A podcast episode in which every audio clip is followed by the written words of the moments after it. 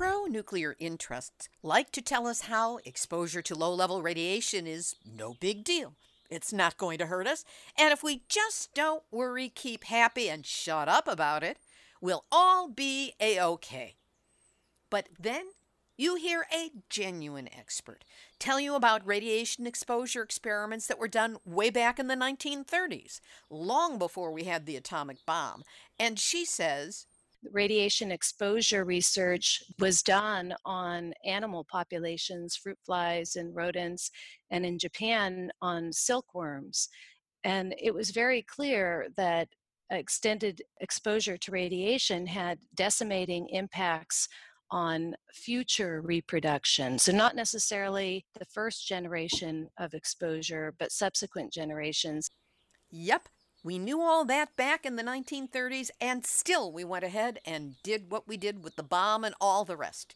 So, when you hear about the way radiation from nuclear industry sources can impact not only you, but your entire genetic downline, you start to realize that there is absolutely no way out of that seat that we all share. Nuclear hot seat. What are those people thinking? Nuclear hot seat. What have those boys been drinking? Nuclear hot seat. The corium is sinking. Our time to act is shrinking, but our activists are linking. Nuclear hot seat. It's the bomb. Welcome to Nuclear Hot Seat, the weekly international news magazine keeping you up to date on all things nuclear from a different perspective. My name is Libbe HaLevy. I am the producer and host, as well as a survivor of the nuclear accident at Three Mile Island from just one mile away. So I know what can happen when those nuclear so called experts get it wrong. This week, we revisit our interview with Majia Nadesan, author and professor who rips apart the concept of radiophobia. That's the nuclear industry's gaslighting buzzword to make us believe that fear of radiation is more dangerous and does more harm than radiation itself. She tells us not only the background of that term, but how it plays out to put down and shut up citizens rightly concerned about radiation dangers, especially in Japan. We will also have nuclear news from around the world, Linda Pentz Gunter with the Nuclear Hot Seat Hot Story, and more honest nuclear information than we've yet seen from the James Webb Space Telescope, but we may be getting more soon. All of that coming up in just a few moments. Today is Tuesday, July 12, 2022. And here is this week's nuclear news from a different perspective. Starting with some good news on the international front, as the International Campaign to Abolish Nuclear Weapons reports that Malawi has become the 66th state to ratify the treaty to prohibit nuclear weapons. And the new president of South Africa, Cyril Ramaphosa, says his country will try to diversify its energy capacity and the nuclear energy option is off the table. In France, nuclear energy continues to be the problem that will not go away. At full power, nuclear energy in France provides 70% of the electricity, but now, because of cracks and defects in or near welds in these reactors, about half of EDF's 56 reactors are currently halted for repairs or planned maintenance. Now, the remaining reactors may have to reduce output during the summer months as drought has reduced the amount of river water available for cooling. Under France's rules, EDF must reduce or even halt nuclear output when river temperatures reach certain thresholds to ensure that the water used to cool the plants won't harm the environment when it's put back into the waterways. All of which goes completely counter to the issues that Linda Pentz Gunter of Beyond Nuclear raises in this week's Nuclear Hot Seat Hot Story. In a not entirely unpredictable vote, the European Parliament has chosen to include nuclear power and gas under its so called green taxonomy. This effectively classifies nuclear power and gas as environmentally sustainable economic activities, something climate group Global Witness rightly described as a sick joke. More properly, the European Parliament actually voted against a motion to oppose the inclusion of nuclear and gas under the European Commission's Taxonomy Delegated Act. But let's consider who actually likes this deal. Almost no one. Even when it was a threat rather than a reality, the notion of calling nuclear and gas sustainable was roundly criticized. After the vote, it was condemned by bankers, investors, and climate activists. Inclusion in the taxonomy theoretically allows nuclear and gas access to private sustainable finance. But will they get it? Gas and nuclear will be treated as transitional fuels only, and to do so, they need to comply with certain conditions. Some experts think they'll be unlikely to meet them. Others believe that certain sectors of the investment industry simply won't buy nuclear and gas as green, whether they are included in the taxonomy or not. The terms by which nuclear power is eligible is if new plants that are granted construction permits by 2045 avoid significant harm to the environment and water resources. But who decides what significant harm really means? After all, we already know that currently operating nuclear power plants cause significant harm to aquatic species on a routine basis. For more on that, please see our landmark report, License to Kill, on the Beyond Nuclear website. As for water resources, nuclear plants using a once through cooling system consume as much as a million gallons of water a minute. We have already seen nuclear reactors power down or close due to low water supplies under drought conditions. This will only worsen under the climate crisis. But before we wring our hands in disgust and despair, we can take encouragement from the fact that nuclear and gas may not, in fact, end up the winners here it seems quite likely that the financial world will ignore the decision altogether and continue their wise and fruitful investments in truly sustainable energy supplies. Nevertheless, it was a disappointing failure of leadership by the European Parliament to cave to the greenwashers in this way. However, the decision still puts at risk the industry we need the most right now renewable energy funds that should be boosting and expanding renewable deployment could instead be siphoned off and effectively wasted on nuclear power and gas. That makes the European Parliament decision not only short sighted, but criminal. I'm Linda Pentz Gunter with Beyond Nuclear, reporting for Nuclear Hot Seat. And that's this week's hot story. In Ukraine, the Russian army has turned the Zaporizhia nuclear power station into a military base deploying landmines and missile launchers as cameras and instruments go dark and workers are held for ransom. This is a huge story, and we're working on an interview for it that should be on Nuclear Hot Seat within the next two weeks. Here in the U.S., the nuclear fix seems to be in. As regards Diablo Canyon Nuclear Power Plant in California, Owner operator Pacific Gas and Electric, PG&E, has been given more time to consider whether to apply for federal funding to keep it open. The Department of Energy recently granted the utility company's request to extend the deadline for the Civil Nuclear Credit Program, a $6 billion funding initiative to help bolster the struggling nuclear power plants. The deadline was pushed back from July 5th to September 6th. At the same time, California Governor Gavin Newsom signed the Energy Trailer Bill, which allocates $75 million to the State Department of Water Resources to potentially prolong Diablo Canyon's operation. Since 2018, it's been expected that Diablo Canyon nuclear power plant, which is built atop or adjacent to five major earthquake faults, would close its two reactors in 2024 and 2025 after its licenses had expired. Much of this push is leaning on the false narrative that the nuclear reactors are necessary to stop power outages in the state, which has been disproven and we'll have a link up to a well researched article on this on our website, nuclearhotseat.com, under this episode, number 577. And in more pro nuclear theater, what was billed as a public forum in Santa Fe, New Mexico, for the waste isolation pilot plant, the underground nuclear waste disposal site in Carlsbad, turned out to be a lengthy slideshow with only a handful of questions allowed to be addressed, angering activists and at least one public official.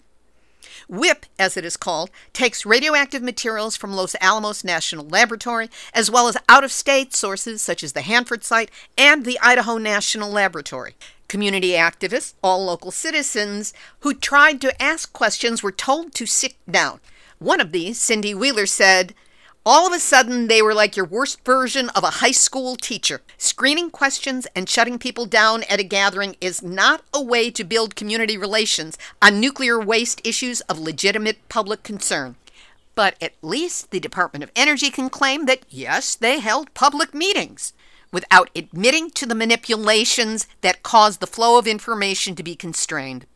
In Massachusetts, the EPA has warned Holtec, the company dismantling the Pilgrim Power Plant, against dumping radioactive tritium contaminated wastewater into Cape Cod Bay. The water at issue was used to cool spent fuel rods and is being kept in a pool inside the nuclear power plant. Holtec could truck the water to a different site for disposal, if they could find one, evaporate it, or, what according to activists is most likely the cheapest option, discharge it into the bay. It's the exact same thing that Tokyo Electric Power Company is planning to do with the over 1 million tons of radioactive wastewater at Fukushima Daiichi. Only they're planning to dump it into the Pacific. It's a move that has been continually opposed by Japan's National Federation of Fishermen's Association, which has labeled this proposed radioactive waste dump, quote, a matter of life and death for fishermen. Also in Japan, the operator of a nuclear fuel reprocessing plant in Aomori Prefecture, northern Japan, says a cooling system for highly radioactive waste liquid stopped functioning for about eight hours on July 2nd. And condolences to Japan on the assassination of former Prime Minister Shinzo Abe, remembered by many for having lied to the International Olympic Committee about Fukushima, saying the situation there was under control thus landing the games, which included events in radiologically contaminated zones. The irony is that the announcement of Abe's death was made by the professor in charge of emergency medicine at Nara Medical University Hospital, whose name is Hidetada Fukushima. We'll have this week's featured interview in just a moment, but first, nuclear is unfortunately not going to go away by itself not the weapons, reactors, radioactive waste, uranium contamination, and risks that we already face. So it's important that we understand what's there, what we're up against, and what steps we can take to fight against nuclear industry expansion and mitigate the problems it has already created. The nukesters spew out propaganda through organized, relentless, brutally well funded publicity campaigns, making it hard to get voices heard in the mainstream media to counter them. That is why Nuclear Hot Seat is here. We're dedicated to giving you the nuclear stories usually drowned out by the nuclear industry's intentionally orchestrated lies and talking points. We offer explanations of issues with context and continuity, and offer insights and tools to fight back against this forever contamination of our precious planet. But we need your help to keep doing this important work. In honor of our 11th anniversary just two weeks ago, how about sending a donation of $11? Or if you prefer, $5, the same as a cup of coffee here in the U.S. Or you can send us more, we won't complain. Be it a one time donation or monthly recurring support, you'll be helping to keep Nuclear Hot Seat up and running to provide you with cutting edge information on what is happening in the nuclear industry and the steps we can take to oppose them and protect ourselves. It's easy. Just go to nuclearhotseat.com, click on the red donate button, and help us with a donation of any amount. Please donate what you can now. And know that however much you can help, know that every penny is appreciated. I'm deeply grateful that you're listening and that you care enough to support us. Now, here's this week's featured interview. Radiophobia is one of the nuclear industry's favorite disinformation talking points. The fake science theory that fear of radiation does more damage than exposure to radiation. Yeah, right. Well, today's guest helps put that fake news bit of blather to rest with an amazing interconnected web of information. Majia Nadesan is a professor at Arizona State University a researcher on a wide range of interconnected topics, including governmentality, biopolitics, and risk cultural studies, Autism and Bioethics Globalization, and Political Economy, Energy Politics, and Organizational Communication. Her books include Fukushima, Dispossession or Denuclearization, and Fukushima and the Privatization of Risk. She recently provided a chapter on radiophobia and the politics of social contagion for the book Transforming Contagion Risky Contacts Among Bodies, Disciplines, and Nations. That's what we're focusing on today radiophobia. We spoke on Thursday, June 6, 2019. Majia Nadesan, thank you so much for joining us on Nuclear Hot Seat. Thank you for having me. First of all, what is your background and what drew you to the subject of radiophobia? My background is very interdisciplinary. I have backgrounds in political science, in communication studies, in philosophy. I've always been kind of a, an intellectual explorer in that I'm interested in a range of subject material outside the normal disciplinary constraints. And I became very interested in human development and environmental health as a result of the diagnosis of my son with autism back in 1998 and studied very extensively the way in which the environment disables biological and psychological and sociological processes and found that environmental health was pretty much marginalized in the very predominant genetic and neuroscience focus of research in autism and that area, and that people's concerns about the relationship between environmental health and autism were often kind of trivialized. So when I came across an essay on radiophobia written by Beyond Nuclear, I was really struck by the similarities and had already at that point been looking at the genomic instabilities that were produced by chronic and transgenerational exposure to radiation and had seen connections to autism there. So that's a very complicated and lengthy explanation of how I got to studying radiophobia and the politics of the biological effects of radiation. Part of the politics is embedded in the word itself. Where did the term radiophobia come from, and what was the purpose behind its creation and then its use? Well, I will give credit where credit is due in the sense that Beyond Nuclear offered the first kind of historical analysis of how that term was used, and it was used in, in a journal that was targeted f- for gynecology and obstet I can't say that word. obstetrics. Yes. And what it did is it kind of hystericized women's concerns about atomic fallout by describing those concerns within a psychological framework that was rooted in psychoanalysis that saw women as kind of hysterical and that radiophobia was kind of a symptom of underlying female hysteria and so kind of it, it functioned to erase the real angst in the world at the time about the effects of atomic radiation, which had been documented back in the 30s in the research on fruit flies by Muller.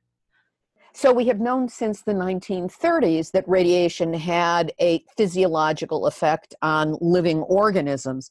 And yet, in the wake of the global wrath at what the United States had done by dropping atomic bombs on Hiroshima and Nagasaki, there seemed to be a need to gain control of the narrative. What were some of the things that were done at the dawn of this atomic age to manipulate our understanding of radiation? There's a really super interesting history, and the history goes back to concerns about the health of populations that kind of grew up around World War One and got played out in the eugenic science of the 1930s, where people were concerned not so much about the health of individuals, but the health of whole populations. And radiation exposure research was done on animal populations, fruit flies and rodents, and in Japan on silkworms. And it was very clear that extended exposure to radiation had decimating impacts on future reproduction. So, not necessarily the first generation of exposure, but subsequent generations. And Helen Caldicott has really hammered this point home that exposure effects unfold across generations and that those effects can be cumulative and more burdensome as there become more and more of them. So in the 1950s, this conception of risks to population had to be changed or shifted because otherwise it reinforced the sort of horrificness of dropping the atomic bombs. And uh, Americans and everybody around the world, the public was horrified if you go back and look at headlines from the 40s. I mean, people really took it very, very seriously. It was it was catastrophic. This capability of destruction as Godzilla symbolically represented in the uh, Japanese imagination, and I guess it's reopened now, reopening that wound, the lurking fear. I guess the Chernobyl series is doing that as well.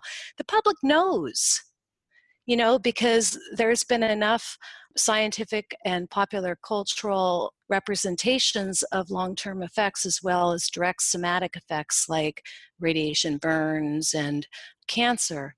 So, this kind of public resistance to radiation had to be managed, and it was through Atoms for Peace, which didn't just include the energy ideology of endless energy, but also Atomic medicine was framed by the IAEA, the International Association of Atomic Energy, as um, being the kind of pro social component of radiation and nuclear energy. Even though you don't need nuclear energy for atomic medicine, those things are often symbolically kind of bundled together.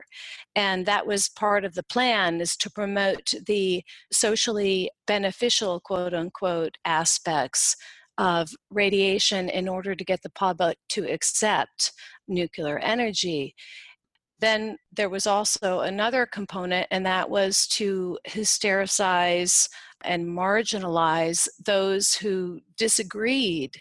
And there was plenty of engineers and people who studied health from a biological perspective. You know, I don't know if they called themselves geneticists back in the 50s, maybe, you know, when you consider that the gene wasn't identified molecularly using laboratory experimentation until the 50s but these people who were studying the hereditary effects of radiation they were writing editorials in newspapers like Muller wrote an editorial in the New York Times in the 50s warning of the menace of radiation and the reproductive effects across generations and the BEAR report the 1956 biological effects of atomic radiation report documented these effects and even the United Nations scientific Committee on the Effects of Atomic Radiation has documented these effects. So there's been this sort of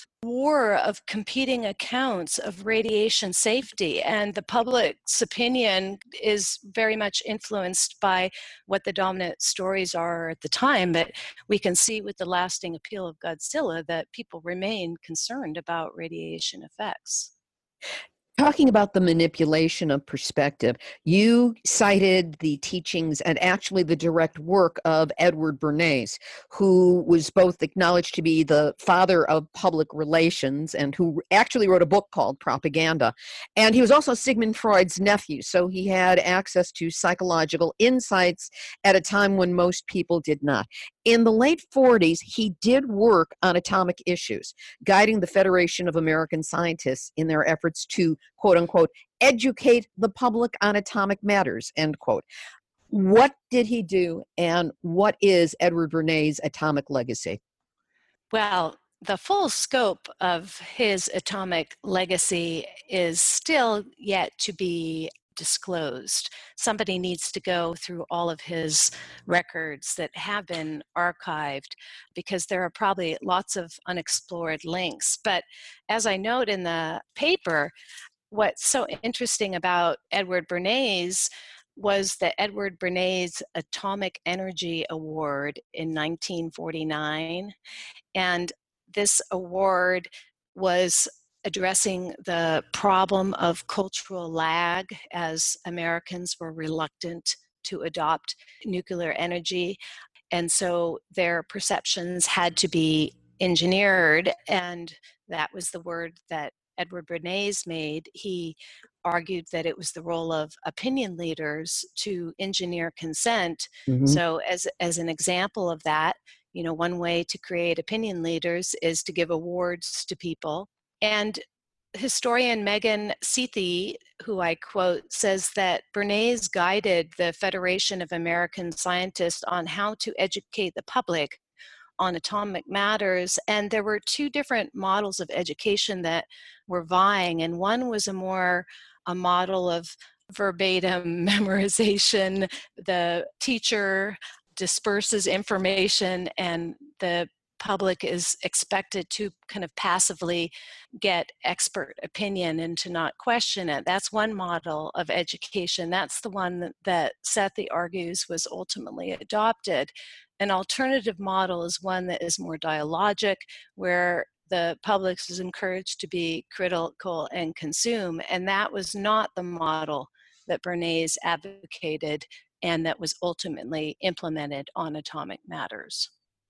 So, in other words, what he was saying and the path that was followed is we, quote unquote, the experts who have given each other awards and have letters of the alphabet after our names are the ones who are telling you what radiation is, and there's no way that you, as a member of the public, can know or believe an alternative narrative unless you are being trivialized, feminized, or hystericized, all terms that are used against women to put them down and take us away from our positions or to take men away from the positions if they share them with us when it comes to life and health and fears of ionizing radiation.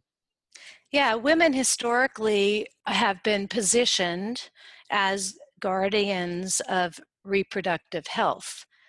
And even today, when we're talking about the health and welfare of children, that conversation is usually guided by women. And oftentimes, those value orientations are seen as conflicting with efficiency, expediency, cost, and they therefore are trivialized marginalized. And so it's already existing in the culture. So if you want to disqualify something to make it non expert seeming, you feminize it.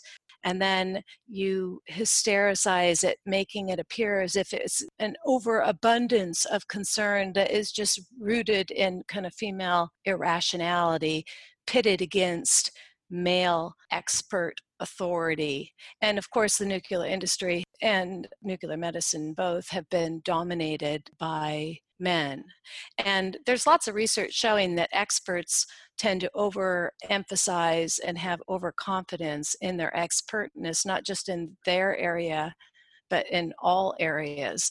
And, you know, when you look at radiation health safety, you know, many of the people who developed uh, models of radiation health sa- safety were using assumptions that were developed from the Atomic Bomb Casualty Commission report and other kinds of research whose ecological validity, uh, generalizability has been very much subject to question. But because of the complexity of doing the research and you know the time spans involved to look at transgenerational mutations in human populations there's not been enough research to really combat those who manage the conversation because they're the ones who are in the Department of Energy and the International Atomic Energy Commission, et cetera, et cetera. Right. Those are the people who have the agenda to protect and promote nuclear as opposed to explore the reality of what ionizing radiation, the kind that comes off of nuclear materials, actually does to, at minimum, the human body. And it is super complicated to study radiation effects because there are many different kinds of radiation, and most experimental conditions expose laboratory animals to a external gamma emitter. So they have some sort of device that emits gamma radiation as a form of exposure and maybe it does it intermittently or maybe it does continuously so that's one kind of exposure but the argument that can be made is is that kind of exposure although certainly gamma radiation can have genetic and reproductive effects depending upon the exposure level. But that kind of external exposure level is not necessarily equivalent to if you eat food or drink water or breathe air that has radioisotopes that are also chemically toxic, as well as being radioactive that get internalized into the body and bioaccumulated strontium in bone, even in the brain, uranium in men's testes, cesium in the heart and muscle. Are those equivalent when you have chemical toxicity in addition to the radiation exposure? Plus, you have an internal exposure which is geometrically embedded closer to the cells themselves that are being irradiated. Are those things equivalent? You're making some excellent points here. Are you familiar with the work of Mary Olson? She has a new website now called Gender and Radiation. And Mary is the one who, in her work with Dr. Helen Caldicott and so many others, came to the realization that the model for measuring the external dose, which is all that gets measured, is actually a 150 pound Caucasian male. And does yes. not take into account the smaller body mass, the greater size of the genital organs. And Mary was the one who, through analyzing data, came up with the fact that women are on an equivalent dose of radiation to this model that every is supposed to be used for everyone, women are one and a half times more likely to be harmed by radiation and come up with cancer. That little boys are five times more likely, and little girls who are the genetic future of our species are 10 times more likely to be negatively harmed and develop cancer as a result of the same exposure in a male. Yet all that is calculated is the external exposure to the male. Exactly. And that's the second issue. So the first issue is types and duration of exposure. And that is a super complicated, and there are many nuances to that. The second is the individual who is exposed and what their biological vulnerabilities are. And of course, the younger the individual, the more likelihood of susceptibilities, and then females are more susceptible than males. And so there's all of these increased susceptibilities that are based on factors that are variable, including diet. And I mean, there's so many factors, but the overriding one is that the younger you are, the more susceptible that you are but it's not just your individual susceptibility and this is going back to what i really want to stress here and that is is that the dominant discourse about radiation health effects makes us just think in terms of somatic effects that are like cancer or leukemia. So when people think about radiation exposure, the thing that they think about is that it will cause cancer or leukemia later. But what they don't think about is what the effects might be on their children. And each of us acquires mutations through our just random chance. It happens just randomly, but also through environmental stressors. And the research on exposures in animal populations in real world radiation contaminated zones, like work done by Timothy Mousseau and Mahler, they have found that those animals have the male sperm count reduces across generations and the brain size also decreases. And this is in bird and insect populations that they have studied in Chernobyl and Fukushima. And so the effects really aren't just on the immediate exposed. And there is the potential for catastrophic population failure to occur if there are too many susceptibilities that are transmitted across generations as you have more and more mutations and epigenetic changes, which are changes in the way that the DNA codes proteins, but not actual damage to the DNA. So, yeah, it, that's the third thing. So, the second thing is what is the age and particular vulnerabilities of the person exposed when radiation safety standards are based on adult males at their peak of their health and then the third is how are you going to study effects? What is the scope of effects that are going to be studied? I think there's evidence for a connection between exposure to ionizing radiation and autism. Nobody studies that. Why is that that that is an area of research that nobody studies? There are so many illnesses where every possible environmental factor is studied in connection with it, but the one that nobody looks at is radiation. And that blind spot seems to be across the board there are historical reasons why that happened and what i discovered is is that after world war ii there was a lot of funding for environmental science to study how radioisotopes were tracked in ecologies and across winds and precipitation, so how it gets transmitted across systems. But in general, environmental chemists today don't look at radionuclides because that has been historically the domain of physicists. So they'll look at lead and they'll look at mercury and they'll look at arsenic, but they won't look at uranium, for example. So there are like disciplinary boundaries. And if you're looking for grant money, which anybody who studies anything environmental or does any kind of natural science research or biological research is expected to get funding, there's funding for other kinds of elements that are toxic, not a lot, but some, but there isn't for radiation. So funding, and that mostly is government funding, doesn't support that kind of research. So it's just it's like a conversation that just only occurs at the very boundaries of disciplines and in very specialized and in some ways kind of ghettoized conversations like health physics. Or like on Nuclear Hot Seat. Yes. I don't know if you've read Kate Brown's book, Manual for Survival, a Chernobyl look at the future. It's a brilliant book. And in one place, she breaks down what she calls the playbook of how the nuclear industry distorts or knocks out of contention any kind of discussion of radiation. She writes, the playbook was rich and varied. Now, she's referring to Chernobyl, but I believe this has implications in all discourse about radiation exposure.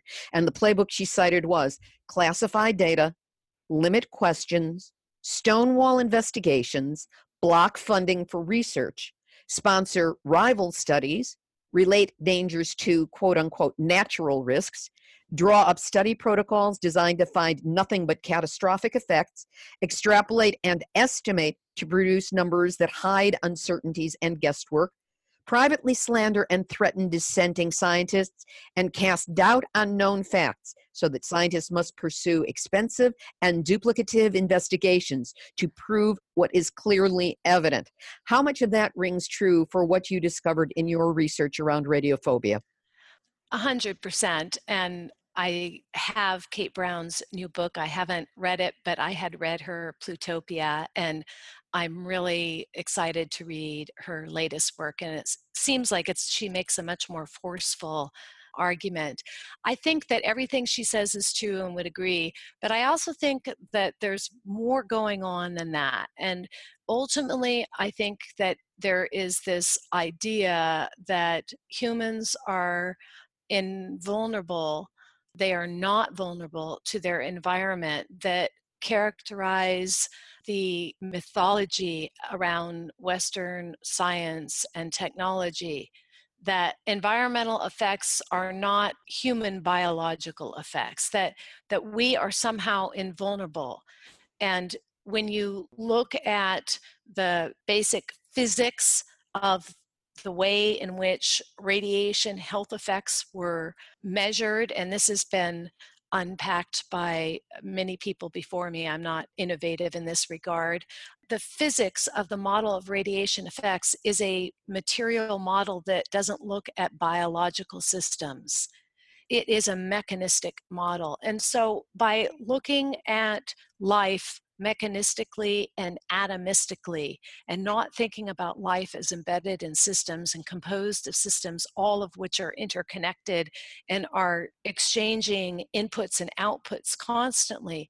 The model of life that is dominant within the western scientific technical paradigm doesn't encourage or enable us to think about vulnerabilities you know that it's the idea of the seed that just sort of like needs basic inputs of water and nutrients and will just grow to fruition without thinking about how that seed is enabled by everything in the environment. And this bridge of the environment in one place and human as this separate being that is separated by this chasm that's the problem I mean, people exploit it for greed and power, but underlying there is this sort of the sense that we are gods. I've often thought that it is bizarre that people within the nuclear establishment who are making such short-sighted boneheaded i have a feature called numbnuts of the week which is just for the dumbest thing that anybody's done in nuclear in that week and there are always multiples in that. But that the people who are doing these actions that put us all at such risk for some reason think that they are invulnerable to the impact of their actions and don't realize that what they are letting loose on the rest of the world is what they're also letting loose on themselves and their loved ones. But somehow they never seem to make that connection and continue to promote nuclear and bad nuclear decisions based on this short sightedness or blind spot. Yes, and that role of political interest, you know, there's an established nuclear infrastructure and it benefits energy industries, mining industries, refining industries, and shareholders, and it's connected to the nuclear state. So there's so much inertia in the existing system, and the costs for denuclearization are tremendous, as Fukushima Daiichi and Hanford and other places around the world demonstrate. You know, it, it there's no cleaning up a nuclear disaster. It's just it goes on forever and ever and ever. And so it's easy to just spin a sort of utopian mythology like nuclear is low carbon or carbon free and that only nuclear is going to be what allows us to maintain a growing standard of living for the world in an energy future which is characterized otherwise by resource scarcity you know there is this kind of climate disaster ideology that makes it easy for people who benefit from the existing system or who just have this kind of hubris or just calculating and greedy whomever they might be to perpetuate the system even though we know that uh, how many nuclear plants are at risk with the erratic climate that's happening in the Midwest right now. I mean, disasters are anticipated to increase with frequency. Sovacool and I forget who the research partner, um, which are their uh, UK scholars, have projected that there'll be Fukushima style nuclear disasters every 10 years or so. We cover that here on the show, and right now the risks in the Midwest are to Cooper Nuclear, which is on the Missouri River, which since May 30th has been five feet over flood level. And we're talking on June 6th. So that is more than a week that it's been above flood level, and they're protecting it with sandbags of all things. There's also danger to the spent fuel pool at the shuttered Fort Calhoun, which is just a few miles north of there. But turning back to radiophobia to get some real concrete examples of how this philosophy, this term, is being used against people and against the radiation truth. How has radiophobia as a concept been used in Japan to manipulate and negate discussions of radiation risk from Fukushima Daiichi? That is a very sad story. The story kind of began when a prominent radiation scientist who was at the time involved in the Fukushima health management survey in response to the disaster stated publicly that there would be no effects from radiation to people who smiled.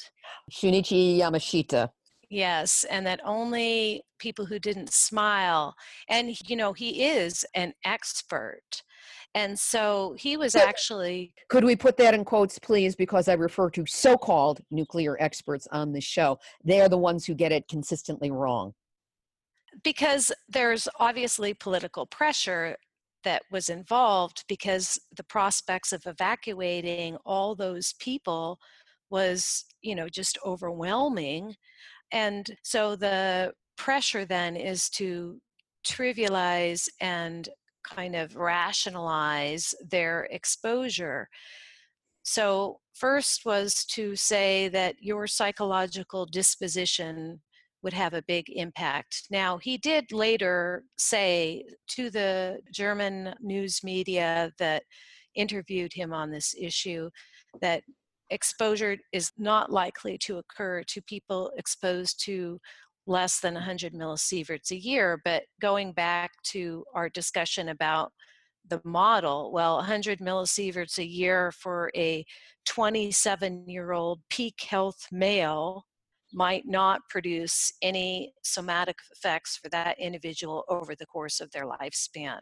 But would it have no effects on a developing embryo or fetus or a young child? Well, that's the debate that's happening now. Japan has had a huge spike in thyroid cancer rates. I'm sure you must have discussed this. Yeah. And there's a lot of debate about whether it's a result of screening or whether it's a result of radiation exposure. And the Japanese way of dealing with this issue, the expert authorities who have been making the panel decisions, one was just recently made last week that said that there was no evidence that the children's higher rate of thyroid cancer and nodules was related to their exposure. But they can argue that because they say that if you don't have a measure of the individual's exposure, you can't say that they developed a disease because of that exposure. The badges for measuring exposure were not disseminated until like six months after the disaster. We've spoken often on this show about the intentionality behind you can't cite data if it doesn't exist. So let's just not collect it, especially at the peak times when it would be most damning and most revealing of the truth of the situation. Three Mile Island, the beginning of the tracking there didn't start until five years after, when more than 50% of the people in the area at the time of the nuclear meltdown had moved away. It's been the same thing after Fukushima that without those early numbers, there's no way to tell. And if there's no way to prove it, well, you might be able to show some correlation, but you cannot prove causality. That's the big argument. Yep, that's it. Now, there has been research, as I mentioned earlier. Timothy Mousseau and Mahlers, Anders Mahlers, have played a leadership role, but there have mm-hmm. been Japanese scientists involved as well in measuring radiation exposure by looking at gamma radiation levels in particular areas of animals that were collected, and then looking at their brain size, looking at sperm count, more recently, they've been looking at telomeres, the ends of the chromosomes, and how they're affected. There's research on butterflies as well, that conducted by another a group of Japanese scientists. have argued and demonstrated empirical effects of reduced sperm count, smaller head size, etc. But then there are those who argue, well, these radiation exclusion zones become animal paradises. But I've talked to Mousseau about this issue, and he argues is that because they're low concentration of animals, animals are continuously migrating into them so that you have reproductive failure among animals exposed to chronic radiation, but they're replaced by animals who come in. And that makes it even more complicated about making arguments about how an area can become unhealthy when you have continuous in migration. So, animal models are the best way of studying ecological effects, but they themselves get subject to the same kind of controversy and debate, and the nuclear industry and proponents will make counter arguments and will support research that seeks to challenge findings. This paper that you wrote I told you before we started the interview, is one of the best written, most powerful, and compact in 16 pages on a PDF. You nail point after point and make incredible connections very clearly once one sorts through a little bit of the academies that had to creep in. I know that's mandatory in academic circles. What has been the feedback that you have received from academia and possibly elsewhere? Well, it's kind of interesting. To be honest, writing about nuclear and radiation health effects in academe is kind of radioactive. You know, it's kind of stigmatizing. So the people who talk about it are kind of relatively marginal to more dominant academic conversations. But it's interesting. In 2012, I published at Academia EDU a talk that I gave on lessons of Fukushima that looked at media representations of the disaster in Japan and the United States and looked at the kinds of risks that were initially discussed but were subsequently dropped as control over the conversation was executed in uh, April, and how earlier concerns about exposure and ongoing criticalities were kind of disappeared from the conversation as that conversation became increasingly regulated and homogeneous across the press, the mainstream press, of course, alternative conversations going. And then that had the effect of marginalizing as politically more extreme any conversations that are outside of those parameters. So I look at all of that and, and, talk about that in the lessons of Fukushima. And that PowerPoint gets viewed every day on Academia EDU. It's one of the most top viewed presentations or content on Academia EDU. People are interested, but it's also volatile and radioactive and stigmatizing for the people who you know make these conversations. I think that kate brown's work got so much recognition because it, it ultimately is you know addressing the soviet union and it right now it's very popular to demonize russia and the former soviet union. But you know as kate brown would acknowledge the same playbook applies for hanford or for any other nuclear site, they're all leaking tritium into the water, in the groundwater, in the environment. They all release lots of radiation when they change out their fuel, and that's just averaged across the year in terms of exposure effects, even though it occurred all at once. I mean, there's all these kind of sleight of hands that are occurring to, to make people look the other way. Is there anything else that you would like to add at this time that perhaps we have not covered? It seems to me that we're at a critical juncture where human sperm counts in developed nations are collapsing.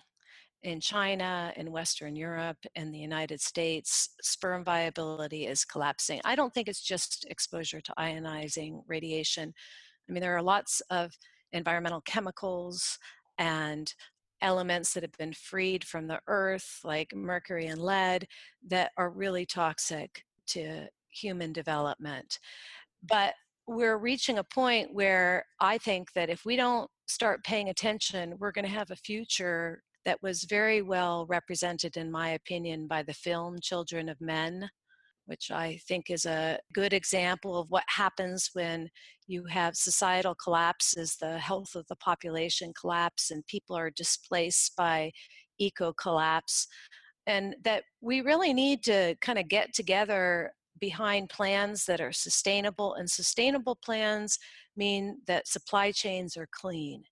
And right now, there are no sustainable energy forms. We got to solve the rare earth problem for renewables. But we know where to go and we know what to do. And if we don't do that, we're not going to make it. And the process has got to be democratic and inclusive. It has to include local decision making. And so we need to press for it. I think it's possible to turn things around, but I don't think we have much time. Majia, there's so much more that I would want to be able to talk with you about any 12 hour block of time that you might have available. But for now, you've given us a great taste of the information that you bring to the table and how you put it together. I will definitely link to your articles and your blog so that people can find your writing. And I want to thank you for being my guest this week on Nuclear Hot Seat. Thank you for having me. Professor, researcher, and author Majia Nadesan. The book that contains her radiophobia chapter is called Transforming Contagion Risky Contacts Among Bodies, Disciplines, and Nations. It's available through Amazon, or you can have your library request a copy through Interlibrary Loan. We'll also have links to Majia's other work on the website, nuclearhotseat.com, under this episode, number 577. Activist, activist, shout out, shout out, shout out. July 16 marks the 43rd anniversary of the uranium tailing spill on Navajo Nation land near Church Rock, New Mexico. A commemorative event is taking place this July 16 on site, and we'll have more information about Church Rock next week. July 16 is also the anniversary of the Trinity nuclear bomb test in New Mexico, the first nuclear blast in history. The Tularosa Basin downwinders are holding a candlelight vigil and town meeting on that day, and there will be links to both of these events on our website, nuclearhotseat.com, under this episode, number 577. This has been Nuclear Hot Seat for Tuesday, July 12, 2022. If you'd like to get Nuclear Hot Seat delivered via email every week so you never miss a single episode, it's easy. Sign up at nuclearhotseat.com, look for the yellow box, put in your first name and an email address, and every week you will get just one email with the link and a short description of the show's content. You can also subscribe on any podcast format of your choosing. Now, if you've got a story lead, a hot tip, or a suggestion of someone to interview, send an email to info at nuclearhotseat.com. And if you appreciate these weekly verifiable news updates about nuclear issues around the world, take a moment to support us with a donation by going to nuclearhotseat.com and click on the red button. Anything you can do will help, and we really appreciate your support. This is Libbe HaLevy, producer and host of Nuclear Hot Seat, reminding you that when it comes to nuclear, not only what you don't know can hurt you, chances are it probably has. There you go. You've just had your weekly nuclear wake up call. So don't go back to sleep because we are all in the nuclear hot seat. Nuclear hot seat. What are those people thinking?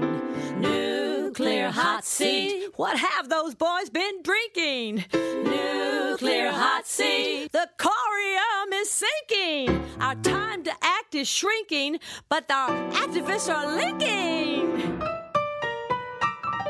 Nuclear hot seat. It's the bomb.